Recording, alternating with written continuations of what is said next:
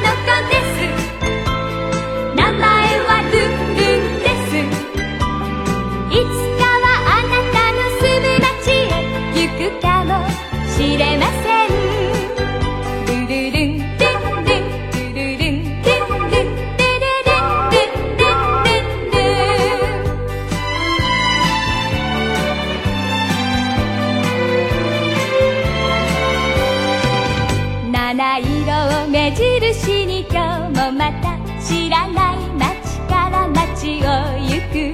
花を探して花を探しています。カトレアはおしゃれな婦人ひまわりはいたずら盛り。菩提樹に祈りを込めて歩いて行きましょう。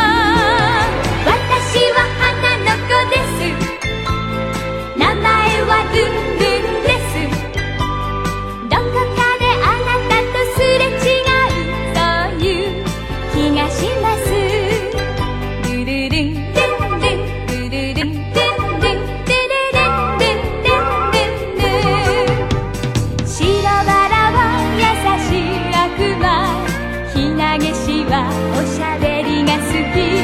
寝るの日におやすみつげてあるいてゆきましょう。わたしははなのこです。なまえはルンルンです。もうすぐあなたともだちになれると思います。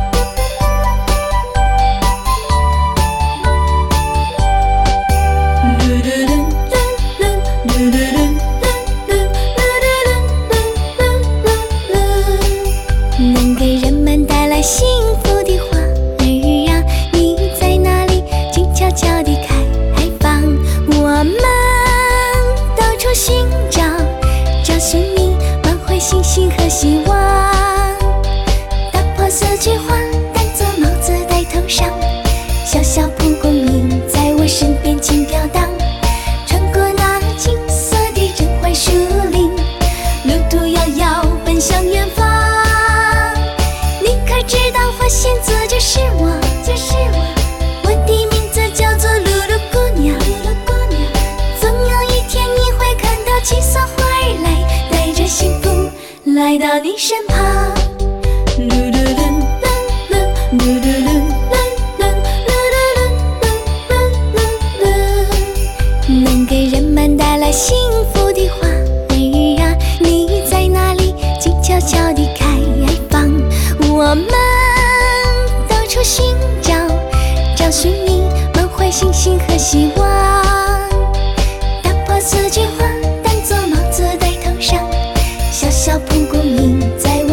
轻飘荡，穿过那金色的真槐树林，奋勇向前，向前。